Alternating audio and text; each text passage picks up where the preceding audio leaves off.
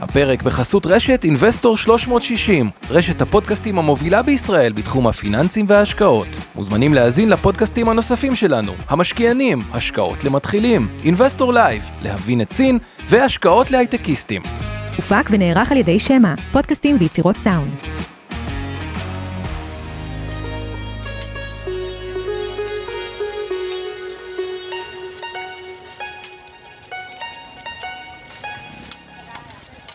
שלום, ניהאו, כאן יובל ויינרב מלהבין את סין, הערוץ שלכם לכל מה שצריך לדעת על המעצמה שתעצב את המאה ה-21. בפרק היום אני מארח לשיחה את יואב צוקרמן, מחבר הספר עבודת נמלים, והדירקטור הישראלי בנמל המפרץ בחיפה, מה שידוע כנמל החדש או בשמות אחרים, אה, שמתופעל על ידי אה, החברה הענקית הסינית SIPG. יואב יספר לנו גם על כל התהליך שהוא היה מעורב בו ממש מתחילת uh, שנות האלפיים, של בעצם uh, היצירה של נמלים חדשים, פרטיים, שייצרו תחרות ויקדמו את הנושא הזה uh, הכל כך חשוב לכלכלת ישראל, וגם על הנמל החדש, נמל המפרץ. הנה השיחה עם יואב צוקרמן, מתחילים. אז שלום, ניהאו, וברוכים הבאים ללהבין את סין, ליואב צוקרמן. שלום, שלום, אהלן. אז אה, יואב, כמו שאמרנו בפתיח, אה, הוא גם מחבר הספר עבודת נמלים, וגם אה, הדירקטור הישראלי של נמל המפרץ בחיפה. ואנחנו נשמע גם היום על כמה דברים קודמים שהוא עשה, כי בעצם הכל קשור לסיפור שאנחנו רוצים לעסוק בו היום, שזה בעצם נמל המפרץ, מה שידוע בתור הנמל החדש בחיפה, אמ, ומה המשמעות שלו לכלכלה הישראלית, ספציפית לתחום היבוא והייצוא, ונוכל לגעת בזה לעומק ככה בפרק. אז אה, דבר ראשון, שלום יואב, תודה שבאת. אמ, אז יואב, רציתי באמת שאולי נתחיל קצת. אה, אם אתה יכול לספר על הרקע שלך, ומתי התחלת לעסוק בפעם הראשונה בעניין הזה של אה, נמלי הים של מדינת ישראל? או, ננסה לקצר סיפור ארוך. כן. אה, ירושלמי במקור.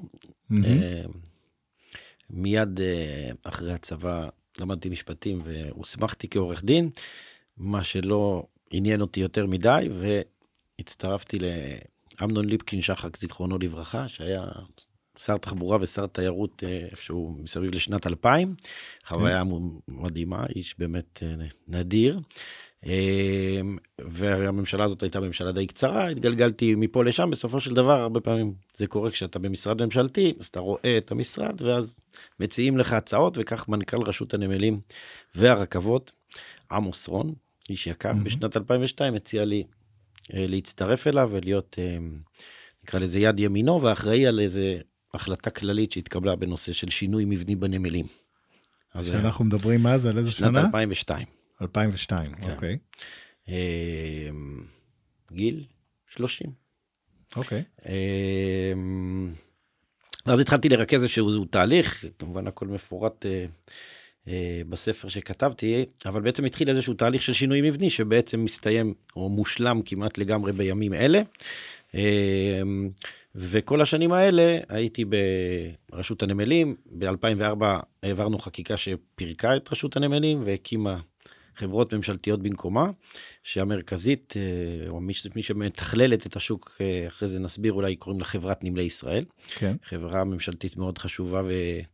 אה, שבעצם מחזיקה את השטחים שנקראים נמלים, אה, במקום רשות הנמלים, והייתי שם, התמניתי במשך הזמן לסמנכ"ל הפיתוח, שאחראי okay. על הפיתוח העתידי, אה, ומ-2008 עד 2014 הובלתי את התכנון של שני הנמלים החדשים, נמל הדרום באשדוד ונמל המפרץ בחיפה.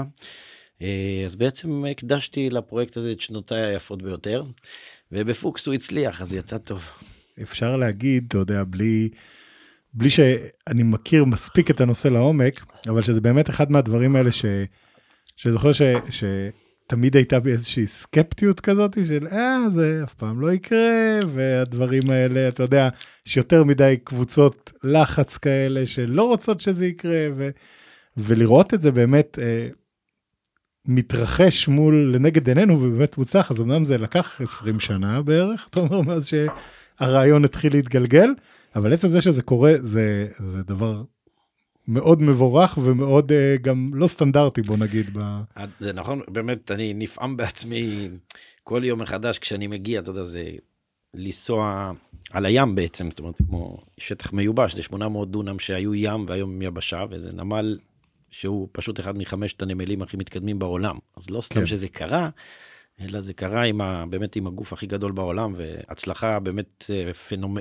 אי אפשר היה לקוות ליותר ב, אה, בשאיפה של ה... ביעד של הרפורמה הזאת. כן. אה, וזה קרה בזכות הרבה מאוד אנשים טובים, וגם לא, לא מעט מזל ותזמון ופוליטיקה, באמת, לכן כתבתי את הספר. כן. כי זה באמת סיפור די מדהים. נכון, אבל כן. הספר, אגב, אני רק אגיד, קריאה מרתקת, השלמתי אותו ממש אה, אתמול.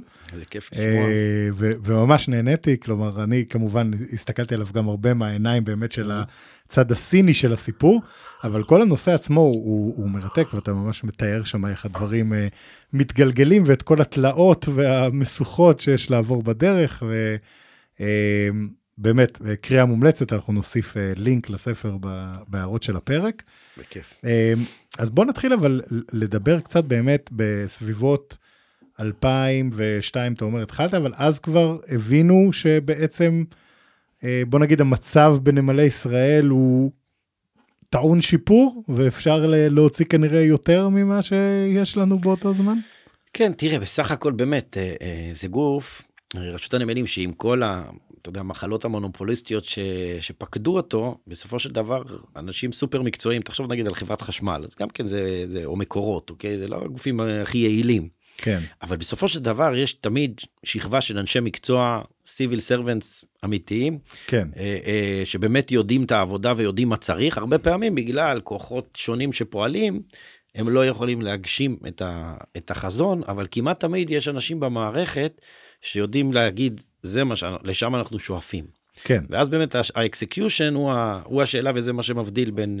הוא האתגר הגדול גם. בין, בין רפורמות ושינויים מבניים שונים, הם מוצלחים או לא במספר אלה שמבצעים אותם, כי הרבה פעמים יש לחצים בדרך ואז מוותרים וזה יוצא צ'וקמק. נכון. במקרה הזה יש איש יקר אחד בשם שלמה בריימן, שהוא גם כן.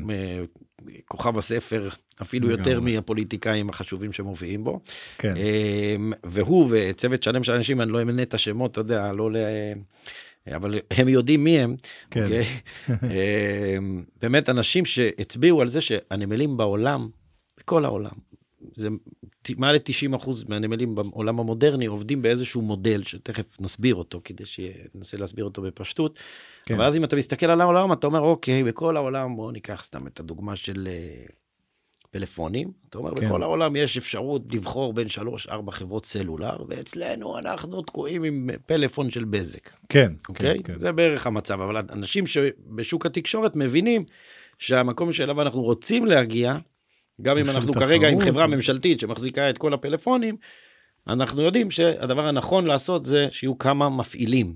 נכון. ועוד דבר שחשוב זה שהמפעילים האלה אין להם בעלות על התקשורת במדינת ישראל, על התדר לצורך כן. העניין, אלא הם בעצם שוכרים את התדר. כן. אוקיי? אז עכשיו נעבור לדוגמה יותר פשוטה, הנמל עובד בכל העולם. בצורה כזאת, המדינה באמצעות גוף כמו רשות נמלים, גוף ממשלתי, מחזיקה את הנכס שנקרא נמל, mm-hmm. לא נותנת אותו לאף אחד, הוא שייך למדינה. כן. וההפעלה מתבצעת על ידי גורם פרטי שמתמחה בזה, כי הוא יעשה את זה יותר טוב מעובדי ציבור. כמובן. Okay? אוקיי?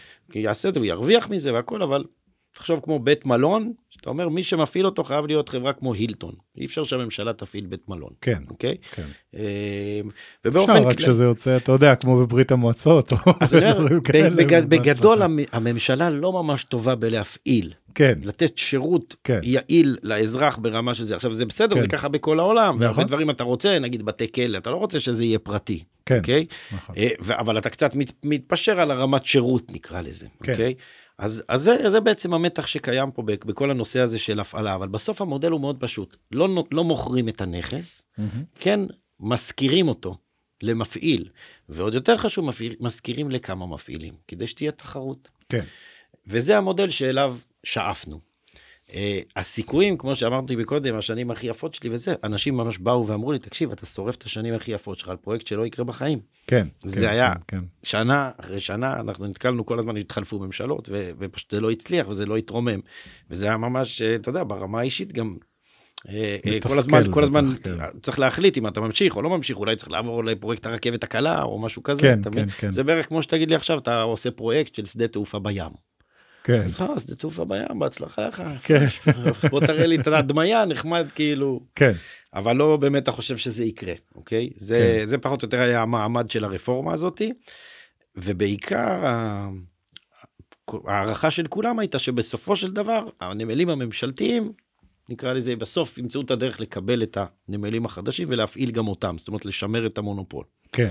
ו- ובסוף זה באמת אה, יצא שהצלחנו ליישם את המודל שקיים בעולם, המודל של התחרות בתוך הנמלים בין חברות בינלאומיות שמפעילות אותו, אה, פשוט אה, ממש קורה, כרגע בחיפה לפחות, ויקרה גם בעתיד בטח באשדוד, וזה ו- ענק. וראינו, אגב, אנחנו עוד נחזור לזה, כי אנחנו קופצים קדימה, וכן אני הייתי רוצה לגעת בשלבים עוד בדרך, אבל אנחנו רואים שהיום בעצם איפשהו אולי ה...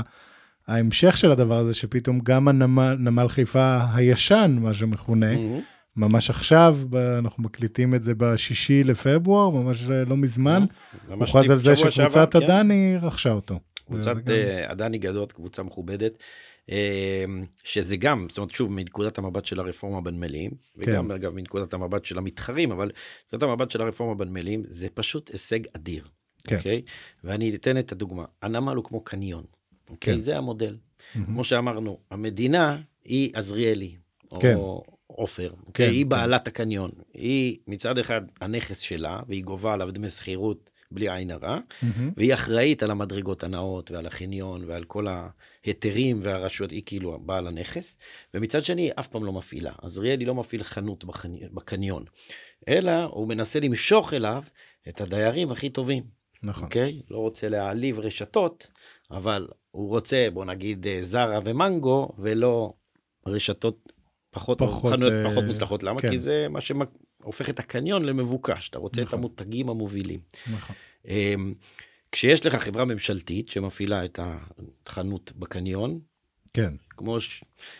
אפשר להגיד שקם, אני יודע. לא כן. תחשוב, יש לך קניון, שקם, כן. שקם והמשביר לצרכן. כן, בסדר? כן. אחלה, ועוד איזה חנות של עטה, בוא נכניס את זה. לפנק. ומה שנקרא כחול לבן. כן. אה, אבל זה לא זרה, מנגו, H&M, שלא לדבר על גוצ'י ולואי ויטון. כן, בסדר? כן.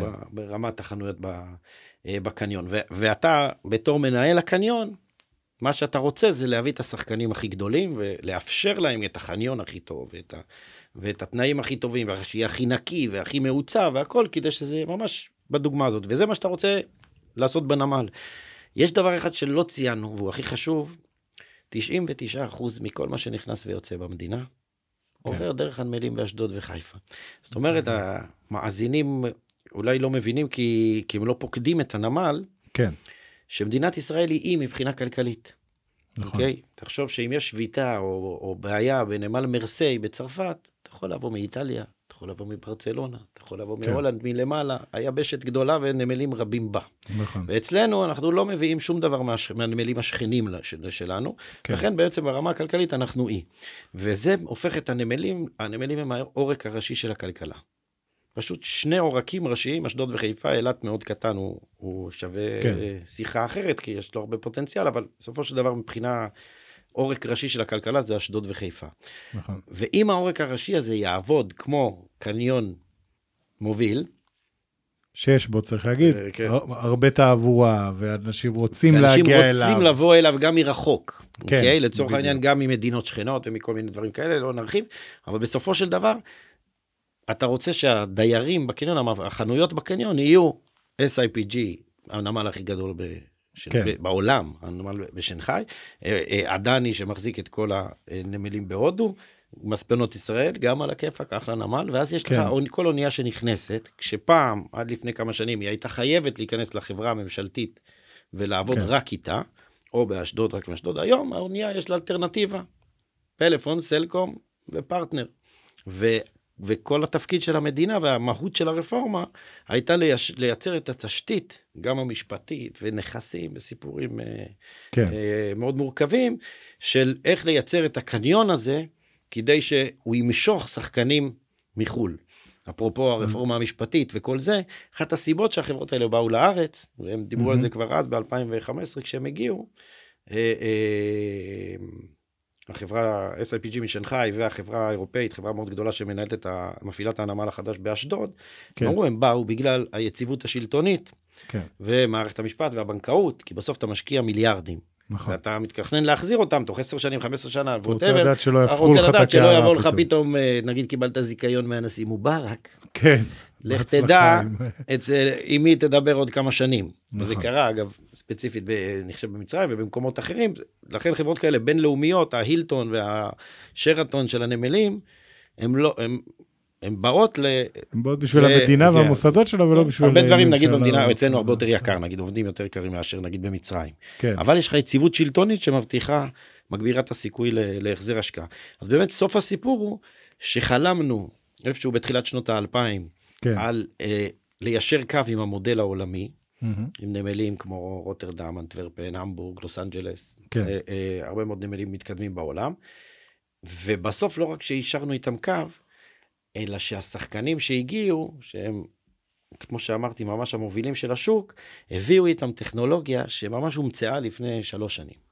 של הפעלה מדהים. אוטומטית, הפעלה מרחוק, ואז, כמו שאני אוהב להגיד, דילגנו על הפטיפון, טייפ double cassette, compact disc, כן. דיסק, אה, אחרי זה קראו לזה mp3, ישר כן. אנחנו בבלוטות'. תחשוב כן. שכאילו לא חצבת בקירות בשביל הרמקולים, כן, ולא, כן, אתה יודע, כן, החוטים כן, וכל כן. הדברים האלה. פשוט, ב- באמת, זה, זה כבר ממש, מילא שהחברה נכון. מגיעה, אבל הם הביאו את הטכנולוגיה, שהיא ממש רק עכשיו ניסו אותה במקום, ממש מקומות ספורים בעולם.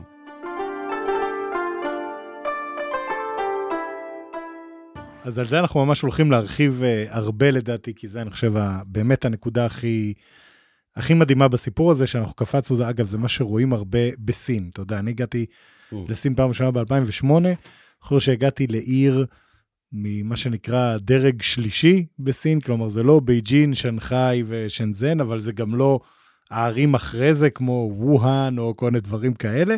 אז באמת עיר שאני בספק כמה ישראלים מכירים אותה. אתה מגיע לשם, יש לה רכבת תחתית יותר מרשימה ממה שיש לך ברוב כן. המדינות באירופה. יש לה כבישים, הכל רחב, בנוי, top. כי מה? כי בנו אותה לפני עשר שנים, ולא לפני 60 נכון. שנה, והם זוכרים מכל הדברים האלה, אז זה באמת נקודה שאנחנו עוד נרחיב עליה, אבל בוא בשביל ההשוואה, נדבר על איך נראים הנמלים אה, בישראל, כשהרעיון הזה של הרפורמה יוצא לדרך. כלומר, מה, איך, איך הקצב, בוא ננסה לדבר אולי בדברים אה, מדידים עד כמה שאפשר, מה הקצב, מה הסיכונים, איך אה, זה משפיע על הכלכלה פתאום כשבאמת העובדים מנצלים את הכוח שלהם בשביל פתאום להשבית את עורקי הכלכלה האלה שהזכרת קודם. תראה, אמ, כמעט כל שינוי כזה מבני, רפורמה בהקשרים, אתה יודע, במדינה, בסוף הסיפור הוא אותו סיפור. המדינה הזאת קמה כמדינה סוציאליסטית. כן. וחוץ מזה שכשמקימים מדינה, יש לך רק דרך אחת לעשות את זה, וזה לתת לגופים ספציפיים זיכיונות מונופוליסטים. כן. זאת אומרת, אתה רוצה חברת חשמל, אתה רוצה חשמל אצל כל התושבים, זה לא כלכלי ב-1948, נכון. אוקיי? אז אתה מקים חברת חשמל ממשלתית, נותן לה כסף, וגם דואג שהיא תקבל תעריף חשמל, אתה יודע, כן. חשמל שהיא מוכרת, שיכסה את ההוצאות שלה, כן. זה הבייבי שלך, כאילו אתה שומר עליו, ואתה נותן לו זכות בלעדית להניח את כל התשתית של החשמל. אותו דבר אתה עושה עם בזק, עם, עם, עם חברת אה, אה, תקשורת, ו- ונגיד, אה, קח את מה שעשו בים המלח, אמרו איך, איך נתחיל לייצא מים המלח, בוא ניתן למישהו, יזם, כן. כמו אייזנברג, ניתן לו, שהסכים להשקיע ולהסתכן ברמה העסקית, והקים את המפעל הזה, אוקיי? מה שקרה כן. אחרי זה כבר סיפור אחר, אבל בסוף המוטיבציה, קח את ממגורות דגון, אגב, פרויקט מדהים בחיפה, כן. בא בחור יזם אה, אה, מופלא בשם ראובן הכט, אה, אה, אתה יודע, עלה מגרמניה, היה, הבין את העסק, אמר לספיר כנראה, שר האוצר, תן לי זיכיון ל-70 שנה, או לא זוכר כמה, ואני אבנה לך מחסן ענקי לתבואות, לכל החיטה, לכל הסויה, כל התירס שבא למדינה, כל מה שאוכלים בני כן. האדם וה, ובעלי החיים בארץ, ובעצם בנה מחסן ענקי, ותמורת זה הוא קיבל את הזיכיון להפעיל אותו המון שנים. כן, באיזשהו שלב, הוא הרוויח מזה כל כך הרבה כסף, שיש לך היום טיילת איך, אוניברסיטת איך, את אה, קרן כן, הכט, כן, כאילו כן, כל כן, חיפה כן. זה הכט, אז לפחות הוא, הוא החזיר חזרה, אבל כן, זה הסיפור, נותנים זיכיונות, אוקיי? נכון. ובהתחלה זה זיכיונות מונופוליסטיים כן, וממשלתיים. אז כמו, ותחשוב שאז המדינה, בעיקר אגף תקציבים במשרד האוצר, העבודה שלו במשך כל עשרות שנים האלה, זה לעבור על המשק הסוציאליסטי המונופוליסטי הזה שהוקם, גם בגלל שזה הדרך להקים מונופולים, וגם בגלל שהראש היה סוציאליסטי וכבר הבינו שרוצים לעבור לעולם המודרני, ועוברים שוק אחרי שוק, ומתקנים אותו, כמו שאתה משפץ את הבית חדר אחרי חדר. כן, במקומות שבהם זה יותר קל, זה במקומות שבהם אין איזשהו מישהו שיתנגד, אוקיי? איפה שרשות שדות התעופה, רשות הנמלים, חברת חשמל, מקורות, מי שיושב על התשתיות הלאומיות, פשוט באופן טבעי, גם בגלל המסורת הסוציאליסטית, שהיו שם הסכמי עבודה מאוד מאוד חזקים לטובת העובדים, שאין כן. לי שום ביקורת עליהם, אה, זאת הייתה המדינה, זה מה שהסכימו, זאת אומרת, יש הסכמים כן. חתומים, כן, שנותנים לעובדים בכל המקומות האלה מעמד מאוד מאוד משמעותי, בעצם שותפים. כן, אוקיי? זה היה המדינה, הרי אתה יודע, היה מגיע שר התחבורה שמעון פרס לנמל ב-1 במאי, כן, ואומר לעובדים, הנמל הזה הוא שלכם, אתם הקמתם אותו, אתם מפעילים נכון, אותו, כל נכון. הכבוד. כן, ואתה יודע, שרו את האינטרנציונל, זאת אומרת, זה כן. היה, זה היה, זה היה הראש וזה היו ההסכמים, נכון, אוקיי? וכשהנמל היה מרוויח, העובדים היו מרוויחים גם, וכשהיו משנים איזה מנוף, אז העובדים היו מתחלקים ב... ממש מתחלקים בשווי של התועלת שהמכונה החדשה הביאה. זה, זה, היו, נכון. זה היה הסכמים. אה, אלון חסן סיפר לי שהוא היה יושב על הכתפיים של אבא שלו אמיל, שהיה ראש כן. הוועד באשדוד, אז אלון היה בחור יותר קטן מסתם, כן, מטבע הדברים ישב על... אה, אז המשק הוקם כמשק סוציאליסטי והוא הקים מונופולים. ואז המדינה מתחילה לנסות בכל מיני דרכים. אה, לתק- להכניס תחרות לצורך העניין. כן. אז תחשוב, עשו את זה בתקשורת, עשו את זה בטלוויזיה, עשו את זה בבנקים, אוקיי? אפילו קצת בדלק, אוקיי? כל מקום כמה שהצליחו, כמובן אחרי זה יותר מאוחר בסלולר, כן. והיום גם בח- בחשמל קצת. המקום היחיד שאיפה לא, איפה? רשות שדות התעופה. נכון, למה? כי כמה זמן לוקח, זה, המדד הוא כזה, כמה זמן לוקח מרגע שמכריזים על שביתה או עיצומים, ועד שזה מופיע בערוץ 12 כן, בפריים טיים. כן, אז כן, בשדה כן. תעופה זה ממש כאילו מיד. שתי דקות, כן. בנמל או במקומות אחרים זה, זה לוקח יום. זמן. אז זה מה שנקרא, איפה לוחצים הכי חזק, שם, איפה שהכוח הכי חזק, ל... שעוד פעם זה כוח לגיטימי. אגב, זה, מה שאתה מתאר פה, אבל זה בעיקר כוח תקשורתי, אני חושב, כי אם אתה מסתכל מבחינה כלכלית, להשבית את הנמלים במדינת ישראל, אני מניח שהנזק הכלכלי של זה הוא לא פחות מלהשבית את שדה התעופה. לא שאני לא, מאחל. לעצמנו את אף אחד מהם, כן? לא, לא, בוודאי. אתה יודע, יכולים להשבית רכבת מטענים, אתה לא תרגיש את זה, אבל יכול כן. להיגרם נזק מאוד גדול. אתה יודע, נכון. כשיש רכבת נוסעים, אז יש, אתה כן, יודע, אז אנשים, יש מי. שיצעק, נכון. וכואב לו, אתה יודע, לנו, אנחנו יכולים לבטא את הזה. נכון. אבל באמת, אין פה עניין של שיפוט, יש פה עניין של אלה יחסי הכוחות, אוקיי? כן. ו- והמוטיבציה היא מצד אחד כמובן של, ה- של העובדים ושל עוד גורמים שנהנים מהמונופול, לשמור על המונופול. זה כן. textbook. כן. ומצד שני של המדינה שמנסה להוביל מדיניות שינוי אחרת של ו- תחרות, כן, ומצד שני הרבה מאוד כוחות שפועלים לכל מיני כיוונים בתוך הרפורמות האלה. אה, ובסופו של דבר הרפורמה בנמלים באמת, בסך הכל זה לא כל כך הרבה שנים, ה-20 אפילו 30 שנה אם אתה מסתכל אחורה, כן, לניתוח כזה מורכב של, של, של עוד פעם אמרנו 99 אחוז מכל ה...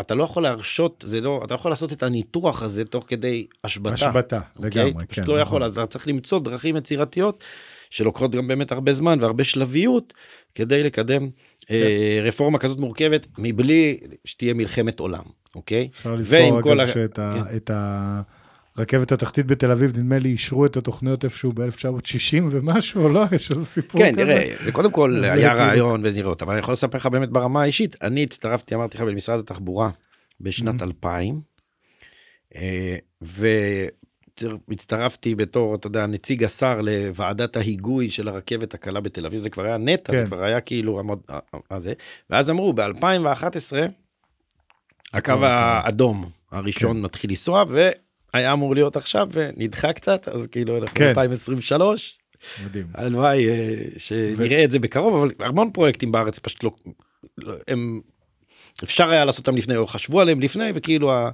התקופת, וזה- אה, נד- אה, אתה יודע, ההיריון נקרא לזה של הפרויקט, פשוט שנים על שנים, אבל בסוף, העיקר זה שאתה מבין, באמת בחיים של מדינה, כן, זה לא כל כך העיקר הרבה. שבסוף זה קורה. ממש, תשמע, וח- ו- ושזה קורה באופן מוצלח, ככה אגב, קח כדוגמת התאגיד, את כאן, אוקיי, ואת מה ש...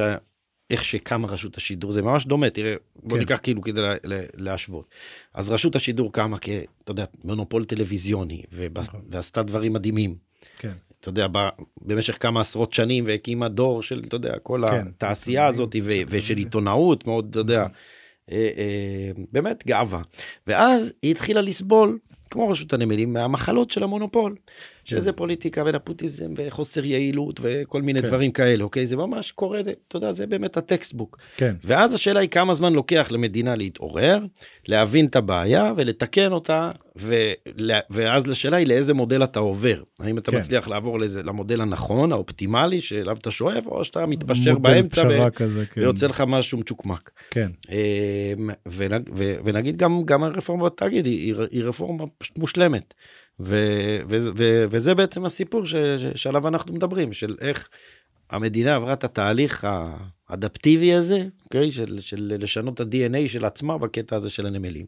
כן. וכן, זה אז זה. הצליח, אבל רצינו על סין לדבר, זאת אומרת, על נכון, הזה, נכון. אה, אז אני רק אגיד. דבר ראשון בהקשר הזה, שספציפית על, אה, על, ה, על הנושא הזה של תשתיות ורכבת הקלה, להבדיל. אז אני הגעתי לבייג'ין ב-2008, היו שם כבר כמה קווי רכבת תחתית שהכינו לאולימפיאדה, שבנו אותם גם, אתה יודע, מהרגע שהחליטו, עד הרגע שעמדו איזה שבעה קווים שמכסים את רוב העיר, לקח, לא זוכר, כמה. כמה שנים בודדות. אה, זה כמובן הקיצוניות השנייה, אין אה, לא בג"ץ ולא אה, לוביסטים אה, מספיק חזקים שיכולים לכופף. אף אחד, ולא אה, תביעות ועורכי לגמרי, דין, כן. כן. ואני זוכר, עזבתי את סין בסוף 2009, חזרתי פעם ראשונה אחרי, באמצע 2010, חצי שנה אחרי, היו עוד שני קווים כבר. אתה יודע, מהרגע שעזבתי, כאלה שהיה דיבור שם בהקמה, וזה, הגעתי כבר אתה יודע, עובדים גם. גם אה, מה שאני למדתי על העניין הזה, שיטת הניהול פרויקטים של הסינים והישראלים מאוד שונה. זה לא רק העניין הזה של, אתה יודע, אה, אני לא יודע כמה, אני לא חושב שזה דורסני, אבל זה פשוט יש איזושהי משמעת. זאת אומרת, אם הממשלה מחליטה לעשות משהו, אז האזרחים מבינים שזה חשוב, והם נקרא לזה זזים הצידה. אז, כן, אז, אין, אין להם גם הרבה ברירה הרבה פעמים, אבל בדיוק. כן יש עניין כזה של הטובה הקולקטיבית. ממה שאני שמעתי. באמת, אני לא מומחה לעניין כן. הזה, זאת אומרת, הממשלה באה ואומרת, תשמעו, אני צריכה להעביר פה כביש, ולכן כולכם מוזמנים לעבור לבניין החדש הזה שבניתי לכם, אוקיי? אז אין לך יותר מדי ברירה, אבל זה לא שהשליכו אותך לכלבים, אוקיי? נכון. זאת אומרת, יש פתרון, המשילות. אוקיי? זה דבר שעוד פעם, כמו שאמרת, ברמת חופש הפרט, זה לא משהו שאני או אתה היינו מתחלפים איתו, אבל ברמת כן. ניהול הפרויקטים, הסיבה שזה קורה כל כך מהר. כי מחליטים לעשות משהו, נכון. ולא מתחילים לעשות אותו לפני שהכל סגור, אוקיי? זאת אומרת, כן. זה כן לוקח זמן, גם בסין. כן, אבל נכון. סוגרים עם האנשים, סוגרים עם הזה, בונים את זה, מוצאים את הפתרונות, אבל לא יכול להיות סגור, מחלוקת בין חברת חשמל לבין חברת המים הסינית, כן. שתעכב פרויקט. לא יכול נכון. להיות שעירייה תגיש בג"ץ כן. נגד הממשלה ותעצור נכון. פרויקט נכון, שהוא בעל חשיבות לאומית. ואצלנו, מכל מיני סיבות, אז הזכות... אה, זכות אה, להתנגד וה- והכמות אה, אינסטנציות שיש לך בתור אזרח פשוט שזה אחלה כן. שיש לך את החופש אבל אבל אתה יכול פשוט לנצל את טוב הלב של המערכת ואת זכויותיך זכויות הפרט שלך כדי לעכב פרויקטים שנים אוקיי נכון. אז מצד אחד אתה רוצה כולנו רוצים שתהיה את הזכות הזאת של המיעוט למחות מהמם. ואתה יודע גם נגד פרויקט שעובר פתאום אתה יודע בכביש בש- במושב שלך או משהו כזה שאתה- כן, ו- ומצד שני שאם יש החלטה של גורמים ממשלתיים טובים אה, אה, אז צריך לכבד אותה וצריך לתת לה לעבוד וזה בסוף הפער העיקרי בזמנים הוא נובע מזה ש... אה ועוד דבר חשוב בישראל בגלל הבלגן הזה שתיארנו אז עושים פרויקטים בשלבים.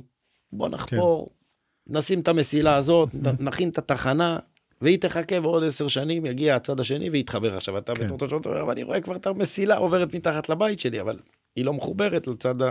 כן, אז כן, כאילו כן. עובדים בשלבים, כי אומרים בסוף זה ייגמר, אבל יש לנו שם איזושהי התנגדות, ושם בית משפט אומר, לא נחכה עכשיו עם כל הפרויקט, ונגיד כן. לקבלן להתחיל. יש לך המון פרויקטים כאלה, אתה מכיר חניונים כאלה בתל אביב, שבונים פתאום את החניון, ויש לך בור מלא שנים, עד כן, שהם כן. מקבלים את ההיתר לכל המגדל שיבוא למעלה, בינתיים זה נכון. מחכה שנים. אז השלביות הזאת היא לא קיימת בסין. מדהים. ובסין נותנים, אתה בא עם כל הפרויקט, מה- ככה לימדו אותי או הבנתי, אתה בא עם כל הפרויקט, וברגע שהוא מאושר, ואז באמת הוא נגמר תוך טס. שנתיים שלוש, לא נכון. משנה מה אורך מסילת הרכבת, כל התוואי מאושר, ופשוט הקבלן מסתער ו- ויכול לעבוד אה, במהירות. זה באמת הבדלי תרבות של ניהול פרויקט מאוד אה, מאוד קיצוניים. נכון. אגב, אתה יודע, אני קראתי בדיוק, אה, לא מזמן, יש את הספר של נדב אייל, אה, המרד נגד הגלובליזציה, אז הוא מציין שם איזה נקודה שקראתי ואמרתי, בואנה, הוא מדבר על ארה"ב או על סין? כאילו, זה לא ברור, אבל אה, שבדטרויט גם פינו, נדמה לי בפלינט, אה, החליטו שרוצים לעשות איזשהו שינוי בתוואי של העיר, ולשנות את הייעוד של כל מיני חלקים, ופשוט נתנו לאנשים התראה, תוך 30 יום אתם. מפנים את הבית, אנחנו שמים אתכם באיזה שכונה אחרת, ואנחנו צריכים להעביר פה עכשיו כביש, כי צריך להרחיב את הכבישים וכל הדברים כאלה, אז אתה יודע, זה, זה, בסין זה מאוד אה, קיצוני, כנראה שגם במקומות אחרים שאנחנו כן. רואים בתור ו- יותר... אה, ואני אומר שא', לנו יש תרבות מאוד מאוד חזקה כנראה של התנגדות לסמכות, אוקיי? כן, זאת אומרת, זה הרבה פעמים מבורך, ו- ובטח אתה רוצה שיהיה לך- לך את הזכות, אבל זה מעבר לזה שיש לך את הזכות, אלא כולם מממשים את הזכות. כן, כן. זה קצת כמו. שכולם, שאתה עובר, אתה יודע, סקרנים, אתה יודע, יש תאונה, אז כן. יודע, בן אדם יש לו זכות עכשיו להסתכל מה קרה לאוטו בצד השני של הוא הכביש. גם אה, עמד זה- עשר דקות חיכה כן, בפקק, עכשיו- אז מה, עכשיו הוא לא יסתכל? כן, אתה יודע, או שעמדת. בתור שם, ואז הגיע תורך, כן. אוקיי, בואו נשב עכשיו, כן. אה, זה הזמן שלי לזרוח. לגמרי. אז, אה, אז כן, אז זה מאוד מאוד, והתרבות בסין היא כזאת של אני מאמין לממשלה. כן. אוקיי? אתה שואל את האנשים, וכאילו מה שהסינים נכון, הרבים נכון. שאני מכיר שהם על הכיפאק אחד אחד, פשוט אין להם את, ה, את הסקפטיות הזאתי, את כן. החשדנות מול השלטון. הם ב- פשוט במיוחד מאמינים, לא בפרויקטים הגדולים האלה, שבאמת הבוס- רואים את טובת ה... הבוס הוא כמו אבא. כן. אבא כן. ידאג לי, אבא כן. יודע מה נכון. אז, אז יש לנו הרבה מה להגיד על זה בתור, אתה יודע, אגב, אתה יודע, אבל זה תרבות מאוד uh, סינית במהות שלה. כלומר, Mhm. יש בקונפוציאניזם, זה ה... אה, בוא נגיד, ההגות הסינית הכי חשובה לתפיסת אה, חיים שלהם וכאלה. ויש שם ממש את ההקבלה הזאת של מה שנקרא חמשת היחסים, שיש השליט והנתינים, האבא והילדים, הבוס לצורך העניין, אז לא קראו לזה ככה, אבל הבוס והעובדים, וכולם יש איזו הקבלה, כלומר לכולם יש אה, זכויות וחובות דומות, ואתה מצפה שהוא ידאג לך לככה וככה, ואתה בתמורה תעשה בהתאם למה שהוא אומר, זה כנראה משהו באמת מאוד תרבותי ועמוק. לגמרי, זה... ויעיל. באמת, כן, אז זה מאוד מאוד יעיל. מעבר כן. לזה, כמובן שיש, אתה יודע, השגות לפה, השגות לשם, זה באמת שיחה מאוד, אתה יודע, דיון נפרד על הקטע כן. של אוטוקרטיה. כן. אבל, אבל אה, זה, אין ספק שזה מאוד מאוד יעיל. נכון, ו- ואיך אנחנו בעצם הגענו אז לנקודה הזאת, שאוקיי, אמרנו, יש תוכנית, באיזה שלב כבר מבינים שאשכרה היא כנראה גם הולכת אה, לקרות, כלומר מקצים אה, שטח לרציף חדש בחיפה או לרציף חדש באשדוד, ועושים איזשהו מכרז של מי יתפעל אותו, או איך בעצם התהליך הזה עובד? כן, האמת שזה מאוד מאוד מובנה, כי זה הולך לפי המודל. כן, אז המודל, אמרנו, רצינו לעבור ממודל של חנות אחת גדולה כן, אה, אה, לקניון שיש בו תחרות בין הרציפים. במקום שגוף אחד ממשלתי מנהל את כל הרציפים בנמל וכל האוניות חייבות לפקוד אותו, אנחנו רוצים להגיע למצב ש, שלפחות שתי חברות שונות יפעילו רציפים בנמל ואפשר יהיה לבחור, לבחור ביניהם. אז קודם כל היה את התשתית המשפטית, שזה פשוט צריך היה לשנות את החוק, היה חוק רשות הנמלים, היה צריך לעבור, והוא באמת השתנה ב-2004 כבר, זאת אומרת הניתוח הבסיסי אנחנו של החולה מדברים הזה. על ממשלת אה, שרון, ביבי שר האוצר, אה, נכון? כן, ממש. נתניהו שר אוצר וליברמן, ליברמן היה, איווט ליברמן היה שר התחבורה.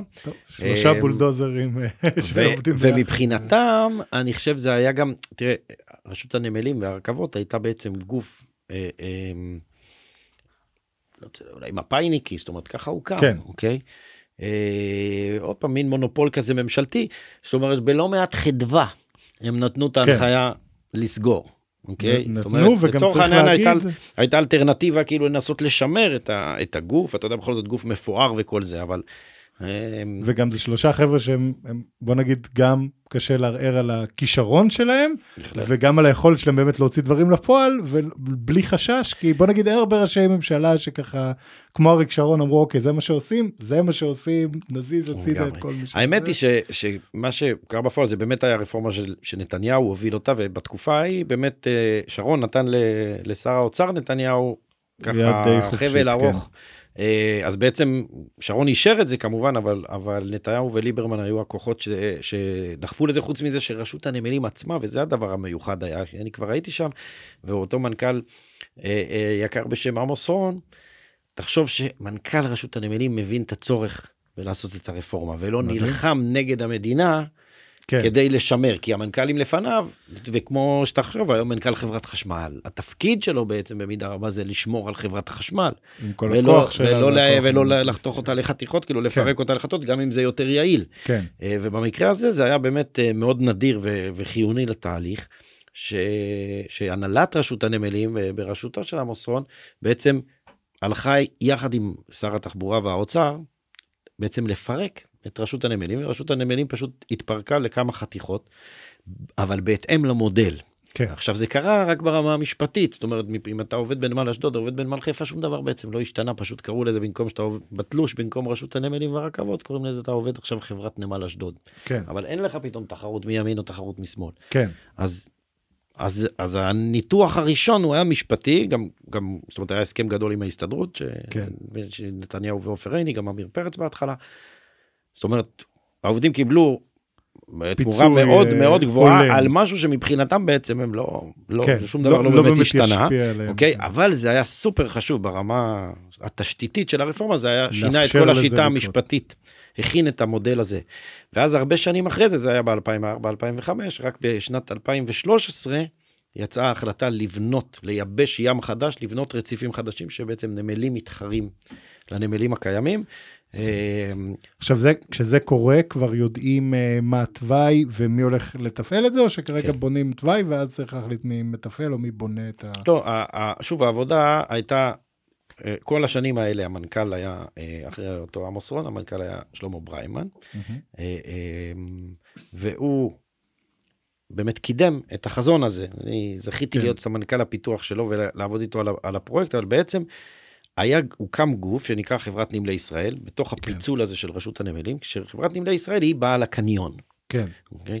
אבל אז נוצר גוף ממשלתי שיש לו מוטיבציה להרחיב את הקניון הזה ולהכניס בו עוד מתחרים ועוד שחקנים, א', בגלל שזה הדבר הנכון לעשות, ודבר שני, זה גם מכניס לו יותר הכנסות. זאת אומרת. אתה, אתה תחשוב שאתה בעצם קיבלת לידך מקום שהוא קניון, אבל כן. יש בו רק חנות אחת, כמו שאמרנו כן, מקודם. כן, אה, אה, ואתה אומר, אוקיי, החלום שלי זה להפוך אותו לקניון, אתה יודע, מודרני. נחשב, ו- כן. והדרך לעשות את זה הייתה דרך תכנון.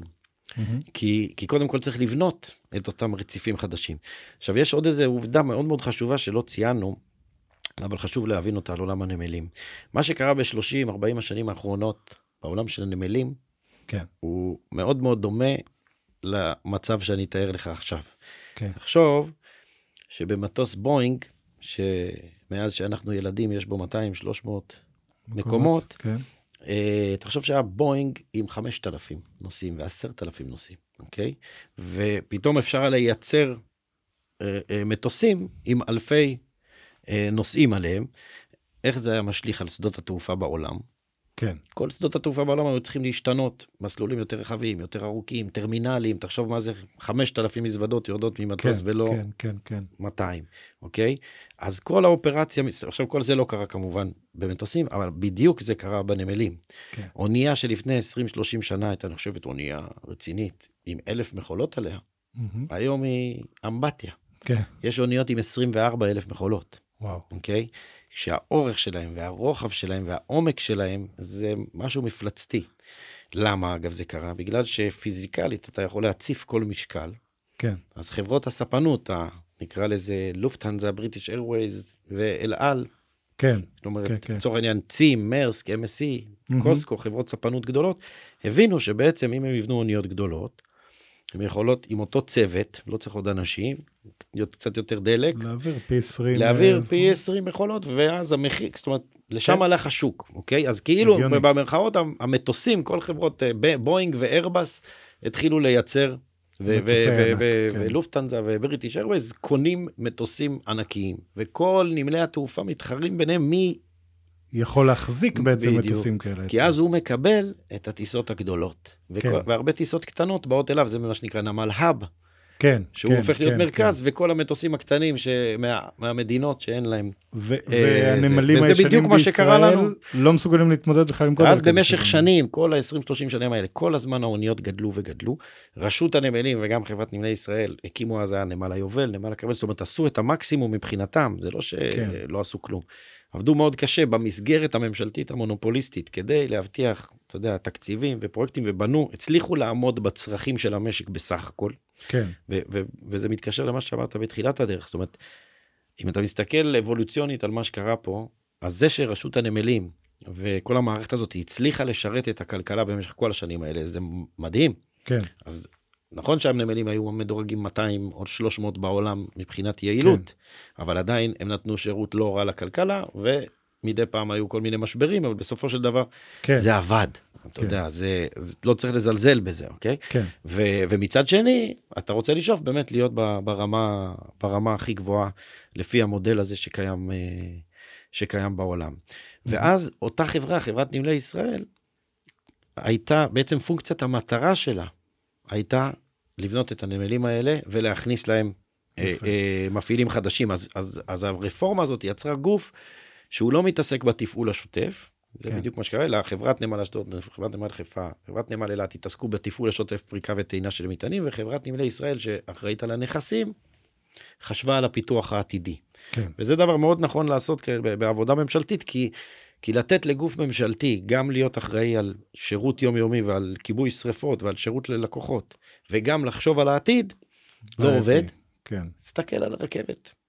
כן, מאוד קשה להפעיל רכבת שהיא תגיע בזמן בדיוק לתחנת בנימינה, כן, למשל, ובמקביל לעבוד על הרכבת לאילת והרכבת לירדן, כן, אוקיי? כן, ולפתח נגיד רכבות קלות וכל מיני דברים כאלה. זאת אומרת, גוף שמתמחה בשירות ובתפעול, זה מה שהוא הוא, יודע לעשות. הוא אין לו זמן להתעסק בפיתוח עתידי, והרבה פעמים, בטח ברמה הממשלתית, אם מפרידים את זה, זה הרבה יותר נכון. וזה הסיפור שהיה במקרה הזה, שחברת נמלי ישראל פשוט כל הזמן הייתה עם המבט קדימה על המודל הזה, ובעיקר מה שאתה עושה בארץ זה מקדם תכנון. אוקיי, אז אני ספציפית עם צוות מאוד uh, מקצועי ויקר ש, שעבד איתי, uh, קידמנו את היתרי הבנייה של שני הנמלים החדשים האלה, באשדוד ובחיפה, לפי החלטת ממשלה, וזה בעצם עבודה שקטה, זה לא עושה רעש. אתה פשוט לוקח מתכננים ו- ו- ומתכננים בחו"ל ובודקים את הזרמים ואת הגלים ועושים תכנון של הרציפים החדשים האלה, הנמלים החדשים. אבל וכל מי הזמן- בונה אותם בפועל? כי בטח בנייה מאוד מאוד יקרה. תחשוב שבשלב ראשון נותנים לך אישור לתכנן. כן, זה אוקיי, כמו שבוא נדבר רגע על רכבת לאילת. כן, אנחנו חושבים שזה נכון, אומרים, אתה יודע מה, תתכנן. כן, זה לא מזיק, זה כן. עולה הרבה, אבל כלום, לא- עולה מעט מאוד לעומת יחסית למחיר של כן. הביצוע. אז אומרים, גם בוא נתכנן. ואז אתה מקדם את התכנון, מקדם את התכנון, אבל מישהו צריך לקבל את ההחלטה על הביצוע. והרבה פעמים אין. התכנון נשאר במגירה, יש הרבה מאוד פרויקטים ממשלתיים כאלה. אמ, ובעצם מה שעשינו בחברת נמלי ישראל זה כל הזמן קידמנו את התכנון המפורט ממש של השני נמלים האלה, וחיכינו שהממשלה, ספציפית שר התחבורה ושר האוצר, ייתנו לנו אישור להתחיל את הפרויקט. אוקיי, והם לא נתנו, ולא נתנו, ולא נתנו. שנה אחרי שנה אחרי שנה, התקדמנו עם איזה התכנון. תקופה אנחנו מדברים שיש תכנון אבל מחכים להתחיל פרויקט? מ-2007-2008 עד 2013. מדהים, אוקיי. הרבה מאוד שנים, גם כן. המון ממשלות התחלפו תוך כדי. כן. מ-2009 ישראל כץ היה שר התחבורה. הדבר המדהים פה, התזמון שלו, התזמון הפוליטי, כן, היה באמת מדהים.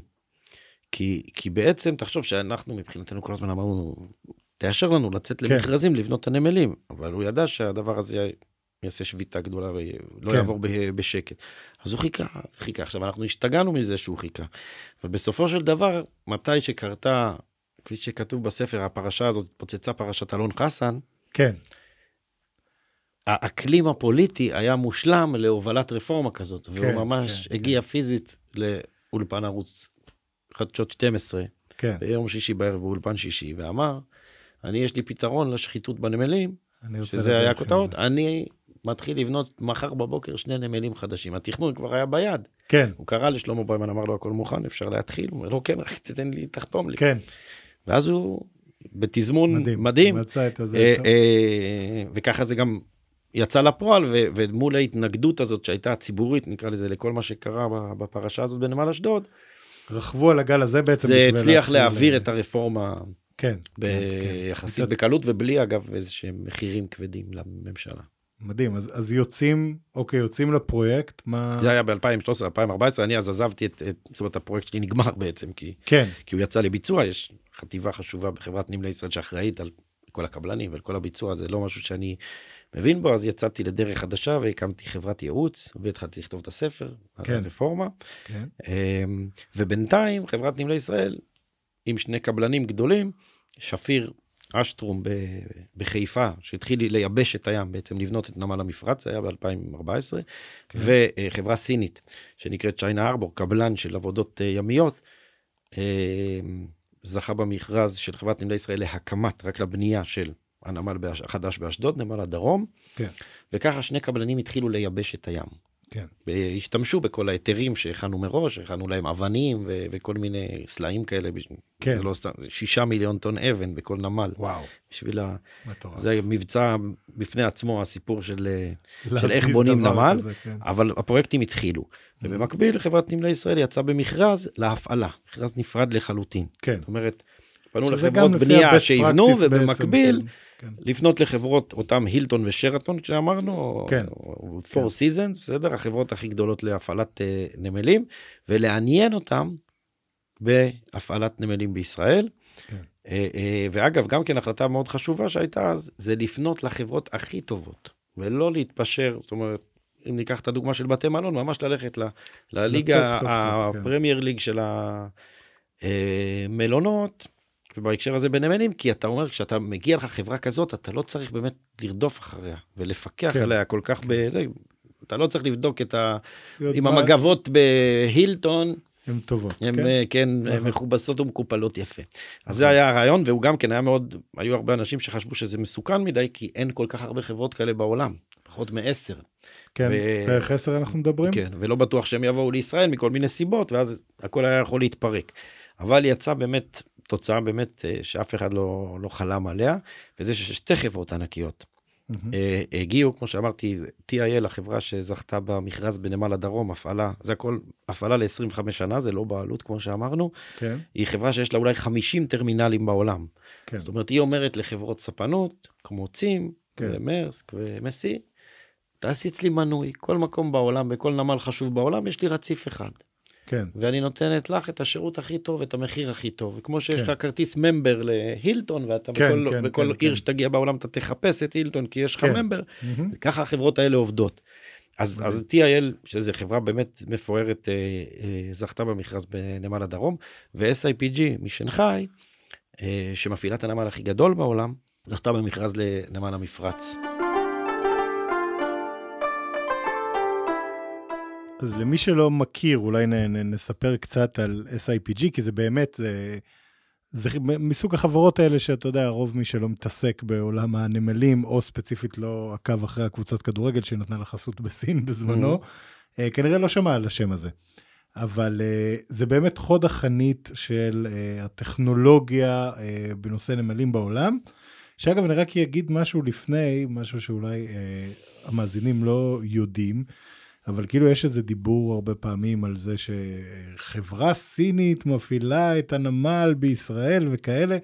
אז רק שתדעו שבערך שני שליש מחמישים הנמלים הכי גדולים בעולם, אה, או נבנו או אה, מופעלים על ידי חברות סיניות, לפי המידע שאני ראיתי, באמת? כן.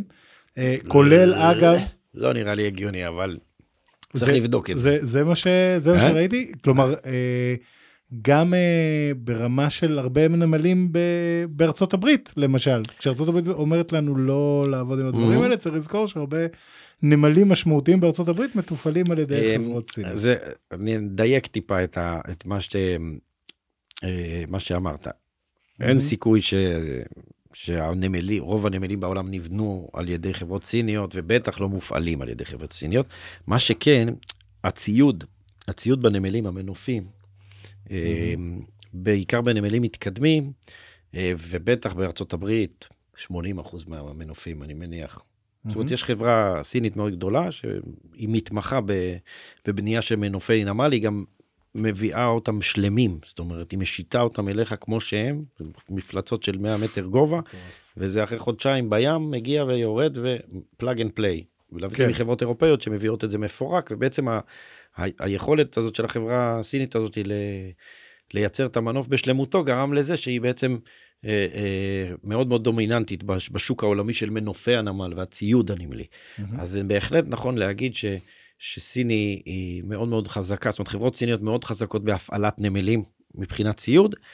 החברה, לדוגמה SIPG ספציפית היא, היא בהחלט הנמל הכי גדול בסין, אבל הנמל היחיד שהיא מפעילה מחוץ לסין זה נמל המפרץ בחיפה. זאת אומרת, כן. זה לא שיש לה המון נמלים שהיא מחזיקה בכל מיני מקומות. נכון, אה, אגב, אני, אני רואה, אני רק באמת אתקן את עצמי, כי אני בודק את זה תוך כדי. אז אה, מתוך החמישים המובילים בעולם, לסין יש אה, חלק, כלומר, או שנכנסה, יכול להיות פשוט Mm. בעניין כלכלי, או שהיא מעורבת או אחראית על התפעול שלו. זה מה שאני רואה פה בכתבה מניוזוויק, אני לא יודע כמה... זה נכון, יכול להיות שאתה יודע, זה אומר גם שהם קנו חמישה אחוז בנמל פה, כן, זה כל מיני, באמת, אני לא. תראה, יש את העניין הזה שאם הייתי אומר לך עכשיו שכמה חברות אירופאיות מנהלות נמלים ברחבי העולם, כן, אז לא היית אומר, אוקיי, 70 אחוז מהשוק בעולם, ואני חושב שזה די נכון, כן, כי זה חבר, החברות האירופאיות מאוד מאוד חזקות בהפעלת נמלים, אז אירופה מנהלת 70 אחוז. כן. כשיש איזה חברות סיניות, אז זה הפך את הכל לסין. אז אני יודע לה- להגיד על SIPG, אוקיי? כן. ש... ש... זה הנמל, הנמל, נמל המפרץ הוא הנמל הראשון שהיא, שהיא מפעילה ישירות אה, אה, מ- למעבר לנמלים כן, אה, בסין, וגם בסין יש הרבה מאוד גופים שמפעילים נמלים ברחבי, אתה יודע, המדינה הענקית הזאת. זאת אומרת, כן, SIPG יש כמה אחראית על נמלים הנמלים בשנגחאי ועוד כל מיני. טרמינלים, אבל כשאתה רואה את הדירוג, סתם אה, נמלים אחרים בסין, שלא מופעלים על ידי ה-SIPG, הם גם בין הגדולים בעולם. נכון. אז, אז אני, אתה יודע, אני חושב שההסתכלות הגלובלית הזאת, או כאילו של אה, לפי אימפריות, כן, אה, פחות, פחות רלוונטית כרגע, לפחות אני לא מרגיש כן. אותה, אבל הדבר המעניין הוא, מי זאת SIPG, כן, אוקיי? כדי לתת מושג, במדינת ישראל, יבוא וייצוא בשנה, 3 מיליון מכולות. בשנה יבוא יצוא, כל. המשק שלנו. בנמל שנגחאי בשנה יש כמעט 50 מיליון מכולות. אוקיי? בנמלים כן. השונים בשנגחאי ש-SIPG מפעילה, ולכן היא גם הנמל הכי גדול בעולם. כן, אוקיי? אז, אז הניסיון שיש לה בפעולה הדי פשוטה הזאת של הזזת קופסאות מכולות מאונייה לרצפה, מהרצפה למשאית והביתה, היא מעולה בזה. היא עושה את זה המון, ותחשוב שכל דקה שאתה חוסך או דולר שאתה חוסך זה 50 מיליון ברמה במיוחד שאתה. צריך לפרק, לפרוק אוניות כאלה של 24 אלף. מכונות ולא אלף בדיוק, והם, של- ו, והם הראשונים שהיו צריכים, בגלל שזה נמל כל כך מרכזי בעולם, הראשונים שהיו צריכים להתעסק באוניות המאוד מאוד גדולות האלה, והבינו את ה... ו, ו, וגם תחשוב שפריקה וטעינה של מכולות, שזה קופסה סטנדרטית, מהמם. זה כאילו נולד לרובוטיקה ואוטומציה. כן. אוקיי? זה שטח תפעול, תחשוב יחסית למכונית אה, אוטונומית, כן. כמה זה מורכב, אז פריקה וטעינה של מכולות בשטח נמל, שהוא שטח תפעולי, שאנשים לא נכנסים אליו ככה סתם עם המכוניות שלהם, אה, זה באמת דבר שהוא נועד לאוטומציה. ובגלל שהם, כל הנמלים של SIPG וגם חברות אחרות שהן מתעסקות בהפעלת נמלים, כל הזמן חיפשו, יש כל הזמן טכנולוגיות, וכל חברה מפתחת לעצמה גם את האלגוריתם וגם את ה... כן, יכולות שליטה של, של המנופים, המנופים מופעלים או אוטומטית או בשליטה מרחוק. אין, אין, אין יותר בן אדם שיושב על המנוף פיזית. כן. אוקיי? בנמלים הכל נעשה בצורה האלה המתקדמים, בעצם? אבל באמת זה, זה, זה הטכנולוגיה החדשה, והיא תופסת לאט לאט, זה השקעות מאוד גדולות, אבל תחשוב, בהקשר של מה שאמרנו, אצלנו כבר יש אותה, גם בנמל המפרץ וגם בנמל הדרום, מהמם. טכנולוגיה ממש הכי מתקדמת בעולם. שאגב, בנמל הדרום הזה באמת טכנולוגיה שמגיעה מהחברה האירופאית? כן, מ- כן? חלק מהמנופים אגב הם של חברה סינית, חלק של חברה אירופאית, יש להם טכנולוגיה טיפה שונה, אבל הם כבר שם, הם, הם מאוד מתקדמים. אז, ה, אז הטכנולוגיה הזאת של, של אה, פריקה וטעינה של מכולות באופן אוטומטי, א', היא הרבה יותר בטוחה. אוקיי? היא פחות יקרה, תפעולית, כי צריך פחות אנשים. כן. אוקיי? ו- והיעילות שלה, בסוף, תחשוב, זה, זה פעולה די פשוטה, מגיעה אונייה, מורידים ממנה את הקופסה, שמים על משאית, וגמרנו. או כן. בכיוון ההפוך, כשטוענים את האונייה. כן. לא כזה מסובך. מכל מיני סיבות, שתיארנו מקודם, בהרבה מאוד מדינות, אז הנמל, גם השינויים האלה, וגם זה שהוא תמיד היה ממשלתי, אז זה יצר הרבה מאוד חסמים להגיע למצב הזה ה- היעיל. כן. ו- ו-SIPG, אה, באמת, בגלל ש- שהיא התעסקה בכל כך הרבה מיליוני מכולות בשנה, כל הזמן, באמת יש לחברה הזאת יכולות אדירות, פיתחה את הטכנולוגיה לא, שלא קיימת ב- במקומות אחרים. אה, זה לא טכנולוגיה שהיא קנתה מ... אתה יודע, חברות אירופאיות או משהו כזה, פיתחה בעצמה טכנולוגיה לפריקה ולטעינה של, ה... של ואנחנו האוניות, של המכולות ב... באופן יעיל. ואנחנו קיבלנו פשוט העתק הדבק של הנמל ה... ה... הכי מתקדם בעולם בעצם, הנמל שלהם בשנגחאי, נקרא יאנג שן שלב מהמם. 4. אה, אז ו- בעצם היום נמל אה, המפרץ הוא בין הנמלים הכי מתקדמים בעולם. מבחינה טכנולוגית. חד משמעית. מה זה אומר מבחינה כלכלית, מבחינה באמת של היכולת אה, להכניס אה, סחורה? אני, בוא נסתכל על זה בשני דברים. אחד מהבחינה הטכנולוגית, שזה אולי יותר מעניין, כי הדבר השני הוא עצם זה שכמו שהזכרנו קודם, שיש תחרות, ופתאום אי אפשר ככה לסגור את הנמל וזהו, יסגרו את הנמל, אוקיי, יש חלופה. זה כבר אי אפשר להפעיל את הלחץ הזה, זה יש לו אה, יתרון משל עצמו. מהמם. אבל מה זה אומר מבחינה באמת כלכלית, זה שפתאום יש נמל שיכול לפרוק כל כך הרבה אז אה, תראה, יכולות, ה- כזאת יעילות? כן, אז תראו, א', הנמל מוגבל בשטח שלו, זאת אומרת, הוא לא יכול לפרוק אינסוף מכולות, ו- וזה בנוי כן. בכוונה כדי שהנמל המתחרה, הנמל הממשלתי, או הנמל שהופרט עכשיו, כן, ימשיך להתחרות בו ולא יקרוס חלילה. כן. אז, אז זה מתוכנן ברמה התחרותית בצורה של תחרות בריאה. מהמם. אבל תיארנו מקודם את העניין הזה של העורק הראשי של הכלכלה. כן. אז תחשוב שבעורק הראשי היה לך 80 אחוז חסימה, מהמם. אוקיי? ושמו לך את הסטנט, כן, או פתחו לך איזה, איזה עורק ש, שהיה חסום, ופתאום הדם זורם יותר. זאת אומרת, יבואנים ויצואנים פשוט יכולים לקבל שירות הרבה יותר טוב וודאי מהנמל. זאת אומרת, מה, אני אתן רגע כמה דוגמאות כדי שאנשים יבינו איך זה כן. מתחבר ליום-יום. ידיעות אחרונות, מחזיקים ביבנה מחסן.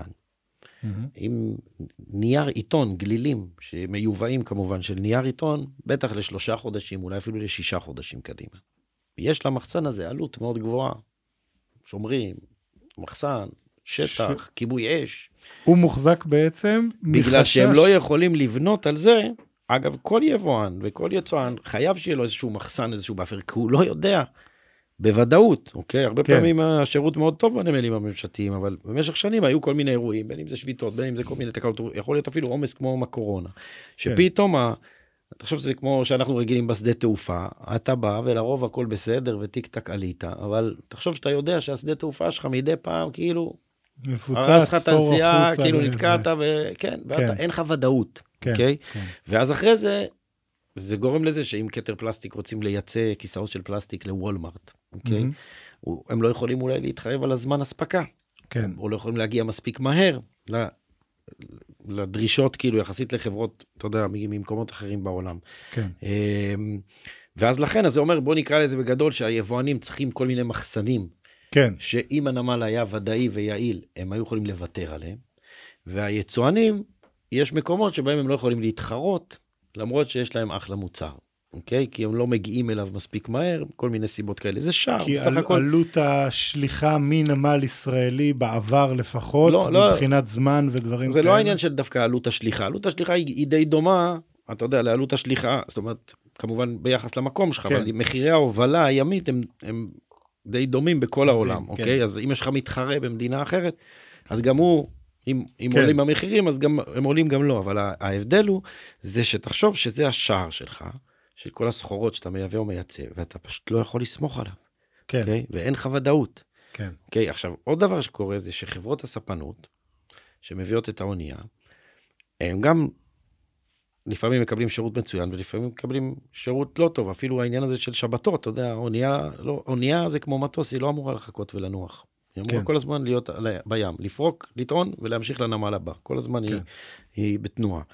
ופתאום לחכות שישי שבת, כי באת בחמישי ולא הספיקו לסיים את האונייה, זה לא דבר שקורה במקומות אחרים. כן, אוקיי? אז, אה, אה, אז לכן אתה מדורג כנמל לא גבוה, לא מדורג גבוה כנמל, ואז החברות ספנות שולחות אליך אוניות יותר קטנות. כן. או לא את האוניות המפלצות הגדולות שאתה כל כך כן. רוצה שהם יביאו אליך, כי האונייה הזאת, יום שלה יכול לעלות 200 אלף דולר, אוקיי? מטורף. אז עדיף לפרוק בפורט סעיד, כן, 5,000 מכולות, להמשיך לברצלונה, לפרוק 5,000 מכולות, והרבה אוניות קטנות יוצאות מישראל ומקפריסין ומטורקיה ומביאות את המכולות מפורט סעיד. זה נקרא שיטעון, transshipment, וזה עולה עוד בערך, שלוש, בישראל זה עולה בערך עוד 300 דולר למכולה, ועוד כמה ימים של עיכוב, כן, אוקיי? כן, אז כן. זה אומר לך, אתה כאילו טס connection, אוקיי? מובן. כמובן שיש גם הרבה קווים ישירים, אבל זה לא כן. האוניות הגדולות. ו, וכשאתה משתדרג ומביא כאלה שחקנים לנמל שלך, אז חברות הספנות אומרות, או, פה יש לי ודאות. כי הנמל עובד 24 שעות, שבעה ימים בשבוע, וכל הזמן באותו קצב.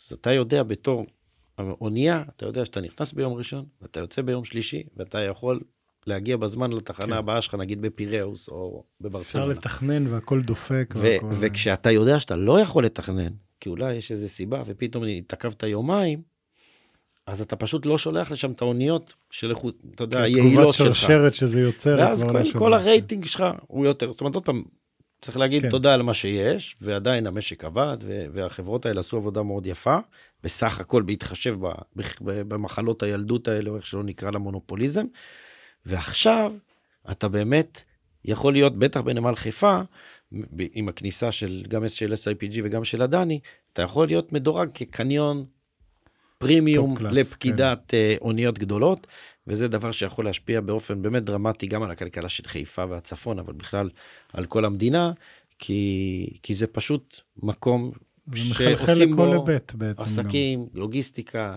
מרכיבים דברים, לפעמים מביאים דברים מהמזרח ומביאים דברים מהמערב ומרכיבים אותם ביחד לאיזה טסלה, כן, ואז משווקים אותם, שולחים אותם לא- לאנשהו.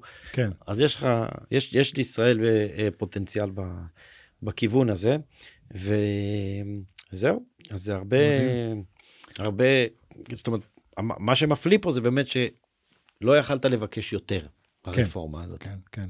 זה באמת אה, נשמע כמו, אתה יודע, התגשמות החלום שהיה אז לפני 20 שנה, וההשפעה של זה באמת היא, היא, כמו שאמרת, היא משפיעה בכל כך הרבה היבטים, גם בדברים מדידים כלכליים ברורים, גם בעצם השדרוג של איך שאתה נתפס ומה כן יכול להגיע אליך וכמה אפשר לסמוך על הקצב שדברים נכנסים ויוצאים מפה.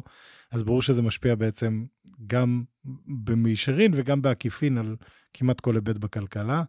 בטח כמו שאמרת, 99% מהסחורה שמגיעה לישראל. תחשוב, באמת. אני אוהב לתת דוגמאות כאלה פשוטות. אה, יש חנות אופניים, מצמנת מרוץ, נכון. אוקיי? האמת, היא כבר רשת גדולה, אבל תחשוב, זה אחד מצמן ואחד מרוץ, שניהם אוהבים אופניים, התחילו להביא אופניים. כן, אתה יודע, חנות אחת, חנות שנייה, פתאום זה נהיה מכולות על מכולות, אתה יודע, מייבאים את כן. האופניים איפשהו, נכון? כן.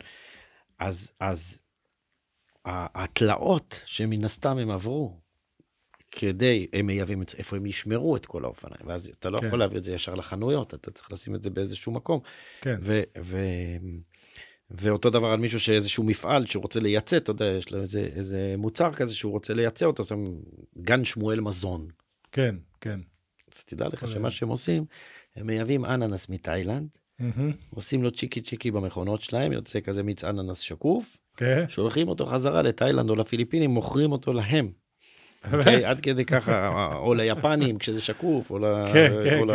לצרפתים כשזה צבע חזק, כל אחד, כן. כל מדינה איך שאוהבת אותה, בגלל באמת אינוביישן כזה, טכנולוגיה ישראלית. כן. אז, אז תחשוב שבשבילם הם מייבאים את החומר גלם, עושים לו משהו, ואז מייצאים אותו.